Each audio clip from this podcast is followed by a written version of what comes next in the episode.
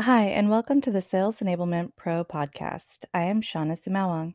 Sales enablement is a constantly evolving space, and we're here to help professionals stay up to date on the latest trends and best practices so that they can be more effective in their jobs. Today, I'm excited to have Ken Miller join us from Delphix. Ken, I would love for you to introduce yourself, your role, and your organization to our audience. Yeah, hi. Uh, thanks, Shana. Um, it's as you said, it's Ken Millard here. Uh, I am English, as you can probably tell from my accent, uh, but I have lived uh, outside of the UK for the last 25 years in uh, Italy, Germany, and uh, Poland. and in that time, I've worked for a variety of software companies, um, and for most of that time, it's been in, in an enablement role. currently. Uh, I live in uh, Germany, I'm married with uh, two kids, and working for, as you said, Delphix as senior sales enablement program manager. A quick word on Delphix. They are uh, principally a, um, it's all about data for, for Delphix. Um, and they take the view that uh, every company is a data company. And also, pretty much every large company is undergoing some form of digital transformation. And where those two meet, where data meets digital transformation, is where Delphix really scores. Well, Ken, I'm honored to have you join us today. So thank you so much for making the time. In fact, uh, you caught my eye because you wrote an article about the importance of mastering the basics uh, communication, context, focus, and connection. Um, and you need all of these things essentially in order to succeed in sales. So, you know, I'd love to hear from you for our audience. What do the basics look like in a sales enablement context? And how can sales enablement practitioners master those fundamentals. Yeah, right. The, the, the focus of that article was to uh, remind people that um, you know salespeople uh, don't need to master everything. In fact, hardly anybody needs to master everything, but the basics, you know, and, and it's it's a bit of a sporting analogy. Um, the uh, anybody that is a professional sports person they whether they're hitting the ball or catching the ball or uh, sliding the puck along the ice or whatever it happens to be, they need to be able to do those those simple things that are involved in that sport without thinking about them. And only once they've mastered those basics can they then move on to you know the the finer points or maybe somebody's uh, uh, tackled them when they're about to pass the ball and they still have to complete the pass. These kind of things uh, the interruptions the objections or whatever get in the way of uh, their normal communication their norm the basic business of selling. And as a consequence the, the, the salesperson or the sports person needs to be able to do those basics absolutely automatically absolutely without having to think about it and only when they've got that can they then start to do the, the finer points and, and, and make a make a difference and have that one percent and make that one percent difference, which is the difference between succeeding and failing at the, at the end of the day. And in the context of, of sales enablement, the salespeople uh, that the basic aims are that they have to have or need to be able to confidently deliver the company message. Now, some people would call that a pitch. I'm not really in favor of the word pitch because it's it's not just a standard pitch uh, um, from door-to-door salesman kind of uh, background. It is something that is specific to each customer. And in order for you to be able to deliver something that's specific to the customer, you need to understand absolutely the basics of the your company's message and how it might be applied to the customer. So that's the kind of pitch that you would do there. As enablement people, we need to give them the confidence to deliver that well. Enablement people need to be able to instill some kind of curiosity in salespeople and also a certain persistence uh, in uncovering details within a company or uncovering points about the company that uh, where, where the product might be applicable for them we need as enablement people to teach familiarity with the product value add. Now, why why do I say that? Because they need to be so familiar with it that whenever a, a customer starts talking about um, how they apply um, in, in, in um, Delphix context, how they work with data or how they develop their applications or how they're moving to the cloud, the um, the salesperson can take what they're listening to uh, and apply a particular value add from uh, the, the set of um, value adds that they've been familiarized uh, with by enablement.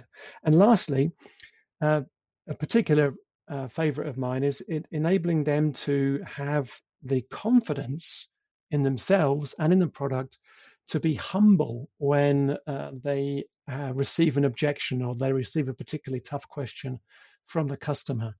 And in, in each of those four cases, the salespeople need to be the ones that do it. We, as individuals and enablement people, don't have to master all those things. We need to, in, as I said, uh, encourage the salespeople to ha- have an environment in which they can learn about these things, in which they can practice these things. And, and, and that needs to be a safe environment. It's a lot safer talking to me about issues they have with objection handling or how they might uncover more situations at a customer uh, where Delphix might be applicable than it is trying to do it on the fly in front of the customer or on a virtual call with the customer. As enablement people, we've got to provide a way for them to learn. We've got to provide um, an environment that is safe for them to question, a, a, way for them to practice and get feedback, an opportunity to uh, discuss these things that they might not feel that they have uh, with their sales manager, and they definitely don't want to be practicing it um, uh, in front of the customer. I, I think that's a really fantastic point. Now, for for newer sales enablement folks, when starting in a, a, new role, what advice would you give to sales enablement practitioners uh, to set themselves up for success and begin to identify priorities within the organization? I think that there's two distinct points for enablement people.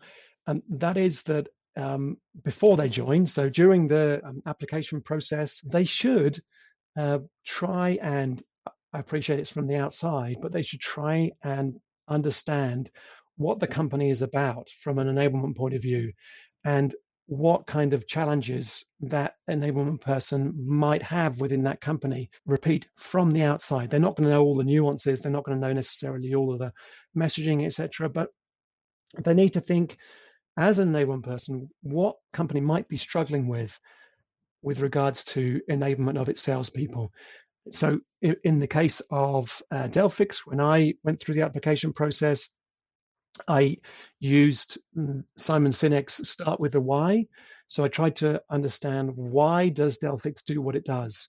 And then how does it do it? And then what does it use to, to do that? And with that, I was able to um, pull out a number of points that, um, you know, a, a startup like Delphix well, I say a startup. It's been around for a long time, but it, it's it's going through uh, hyper growth at the moment, so it's kind of like a startup. It it has an issue with uh, brand, but so that's one of the challenges. It has an issue with getting people to understand. Oh my goodness, uh, you can do this, you can do that with data, you can virtualize data and mask data. Oh my goodness, it, that would have saved me so much time if only I'd known. Uh, so th- there's an awful lot of uh, issues that salespeople have in Delphix with regards uh, to not only getting the, the brand out there, but also getting the understanding out there. It's almost as if uh, we have a solution for which they never knew that there was a possible solution for. So during the uh, application, I kind of um, un- uncovered that by using the, the start with the why and was able to pitch something as an outsider during the process. When I came in, most of what I'd uncovered, what, what I thought I'd uncovered, actually wasn't true. But it, it is something that you should go through as, as a way to demonstrate that you do understand enablement and you do understand how you would impact the enablement. And then when you start in a company, you start to, in talking with sales management, you get to appreciate what their priorities are with regards to the people that are working for them. And senior sales management will have goals that they want to achieve with regards to um, you know strategies with regards to uh, objectives and things like that and some of those can be impacted by sales enablement and what sales managers looking for maybe you would identify from them who their problem children are within the sales force. I don't want to call them salespeople children, but it's just a, um, a, a phrase that is used. And those individual salespeople, when you talk to them, they're going to have their input as to what they're missing and what they need to succeed. And it's combining those three things. So the needs of the individuals, needs of the management, needs of senior management give you an idea about what you could start to work on in the first 30 days, what you would need to wait a little bit longer to uh, to work on, and what is coming up in terms of uh, changes within uh, the company. Maybe they're introducing a new way to do pricing. Maybe they're introducing a new way to use Salesforce, or maybe they're using another CRM tool. Maybe they've got new products coming out, and enablement can help in all of those areas. So, in summary, I would say when you are planning to join a new organization, try and think about what kind of challenges there might be and how you would approach them as part of your interview process. And when you join, if you take the approach to listen a lot, listen from those three groups that I mentioned, and get input.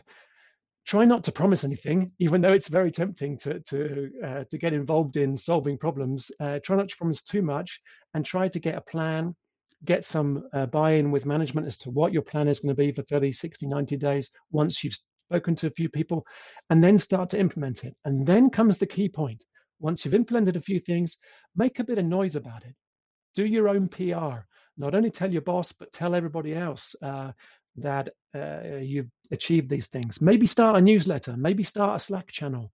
Uh, there are very many things that you can do to publicize the success. And once you've started to demonstrate your own value, people will come to you and start to ask you to do things for them because they've seen that you can demonstrate uh, that you understand what's going on and that you can produce things that that um, help them sell better. I love that advice. I think that's fantastic advice for those starting out in sales enablement. Now, you, you touched on this ever so briefly um, just a moment ago, um, but it's around making sure that there is a, a a centralized understanding of sales enablement within the organization once you start. So, you know, in your experience, um, how can the definition of sales enablement vary from organization to organization? And are there any fundamentals that you think are critical for any enablement function to include in its strategy? Right. The whole topic of definition of, of sales enablement uh, has, has been occupying uh, a, a, lot of people who are far cleverer than I am. Uh, but I, I do feel that at the moment, industry and the profession of sales enablement is a little bit too new to have a definition that works across the board. What is very key, I think, is that the individuals involved in an enablement organization or enablement department of an organization they decide what enablement is going to do within that organization they they write themselves a charter and in that charter they're going to say what they want to do uh, and what they want to influence. Also what what they're not going to do uh, because you can get pulled in all sorts of different directions and you need to be able to say here's my charter. Here's what has been agreed that enablement is going to do and what it's not going to do because otherwise you're you're spread too thin across uh, larger organizations and you can't get the you don't get the opportunity to succeed enough in an area to make a difference. So the, the, the definition is difficult to pin down. The charter really helps in a particular case. And I think if I can give just give you one example uh, of so why I think that the the definition is is difficult to pin down. If you, if you take one of my um, favorite topics, which is objection handling, if you as a salesperson for a real startup, you are in a position in which objection handling is really key to the success of a startup. Why? Because they are in that objection, they're giving you an opportunity to give you some input as to which direction your brand new product should go in. So if you're not able to really listen to that and take it back to product development or product management and say, oh, I just was at this excellent customer and they're right in our sweet spot and they could really do with this. And if you're not listening to that and re- and you're not receiving it in a, in a startup with a startup frame of mind, then the startup is going to fail something different happens when a company gets a bit bigger. Maybe it's post IPO, maybe it has distractions about uh, shareholder uh, meetings, or maybe it has other very important meetings that have to happen. And maybe uh, you feel as if your product is already successful. You don't have you you, you feel as if oh um, uh, you're asking me questions about my product, but we are already the market leader. Why are you hassling me about uh, this, that, or the other? Um, and so you have a slightly different approach to the objection or the question that customer uh, has for you, and as a consequence. Ha- how you handle the objection is something that you almost have to relearn in a larger organization. So it's difficult to say, oh, yeah, um, enablement should teach people objection handling. I, I feel that you cannot say that given that the enablement is required and therefore the tasks or the objectives that the enablement department are going to be given will be dictated to by where the company in it is in its own uh, trajectory from startup through to corporate. And on top of that, you've also got what kind of customers are they talking to? Uh, if they're if they're a transactional seller, then they don't want to go in for long sales cycles. So you don't teach them those things. You don't um, put them in a situation where they can expect to sell in six months. They're after a six week sale. Otherwise, they move on to the next one. So there are so many different variables. It's difficult to pin down what is an enablement definition. However, very glibly put, it's about about making salespeople successful, whether that's, as I said, training, whether that's coaching, whether that's the right kind of assets, whether that's helping them to uh, do their own discovery, whether it's giving them a sounding board for a new proposal, whatever happens to be, enablement has to be a part of that. So that's my kind of best definition. I think that's a fantastic definition, Ken. Now, you know, I think as you said, it, it's it's all relatively unique, um, and so I'd love your perspective on how practitioners can build upon the enablement foundations to add their own unique flavor or value to the organization. This is extremely important. Each individual will have will come to the organization. They've been hired because they have certain strengths that the hiring manager has seen in the interview and that they they themselves believe that they have. Those are the things that they walk in the door with and they can start to you know apply those whether they're excellent teachers whether they're excellent coaches or whether they are good at creating uh, e-learning that works. Whatever your strengths are work with those. Use those in the first 30 60 days. And then as i said before once you've established yourself there's an excellent opportunity to start stretching yourself. Start with support from from management or from uh, uh, sales management. Start looking at new areas that you can build yourself up on provided they fit in with what people are asking. So you might decide, oh, we're going to roll out um, once the company's got a bit bigger. You might decide, okay, let's roll out a, a, whole learning management system. You know, you may never have done that before. I would advise you to to uh, ask you know ask the community that's out there how do i do this? And stretch yourself and then you can put it on your cv you can tick the box yeah implemented a, an lms at, at, a corporate and rolled out this number of courses that number of courses whatever. So you've you've got your own toolbox but you've also got the opportunity to start new things uh, given the right kind of support. And that will obviously help you grow personally as well. You know doing things exactly like this podcast helps me grow personally uh, and gives me an opportunity to try new things well, Ken, I appreciate you joining this podcast. Um, and in closing, if we could just wrap up on this final question, how do you think enablement as a discipline could potentially evolve in the next year and beyond? Yeah, this is obviously extremely important to to every person that's involved in enablement. Uh, as I said before, it's it's a fairly new uh, uh, profession, and you do get a lot of people that are coming into it and also more and more organizations are getting involved in, in sales enablement. Some of those organizations have already started to call it revenue enablement, and, and that already spreads the remit into perhaps customer uh, customer success or perhaps professional services, maybe even renewals are involved in revenue enablement. And, and I think that there's an opportunity for enablement as a general practice to cover every department of an organization because uh, if I can use one example, let's let's say the furthest removed from sales enablement, and that is let's say engineering. Engineering doesn't just need uh, training on how to develop or how to use the tools that engineering are working with. It also needs to get enablement on uh, how to work with other departments, how to work with sales, how to understand sales, and also, if you take a, a, thing that a company will very often do, which is make a big noise about the wins that it has in amongst its customer base, which is great news. Everyone loves to see win success. But for engineering, you might be able to add to that win and say, well, if the win includes uh, which um, use cases were uh, used by which company, then the development, the engineering team or development team that built that piece of the software, the individuals that were involved can say, wow, my the bit of software that I developed is now being used by company XYZ. Um, and as a consequence, they feel, oh, I've, I've made a difference to that company. And that company might be a household name and therefore you know when they're talking about their job uh, with amongst their peers or even amongst the, their friends and family they can say oh my bit of software is now working with uh, company xyz and everybody gets a, a, warm feeling about the contribution that uh, that person made made to his job and made to that other company. It's not just oh i'm a developer i work in whichever language java or javascript or whatever which is all very techy everyone can relate to that household name and everyone can relate to how, how good it feels for that engineering person to have developed something that company is using.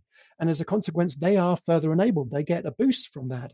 So I see that uh, enablement has a future as a, as a profession to impact way beyond the confines of sales enablement. And I think that is one of the directions that um, the profession could go in, become an enablement role across an organization. I love that forward looking view, Ken. Thank you again so much for joining us today. I enjoyed the conversation. Thank you so much. I really enjoyed uh, talking about uh, uh, my profession. To our audience, thanks for listening. For more insights, tips, and expertise from sales enablement leaders, visit salesenablement.pro. If there's something you'd like to share or a topic you'd like to learn more about, please let us know. We'd love to hear from you.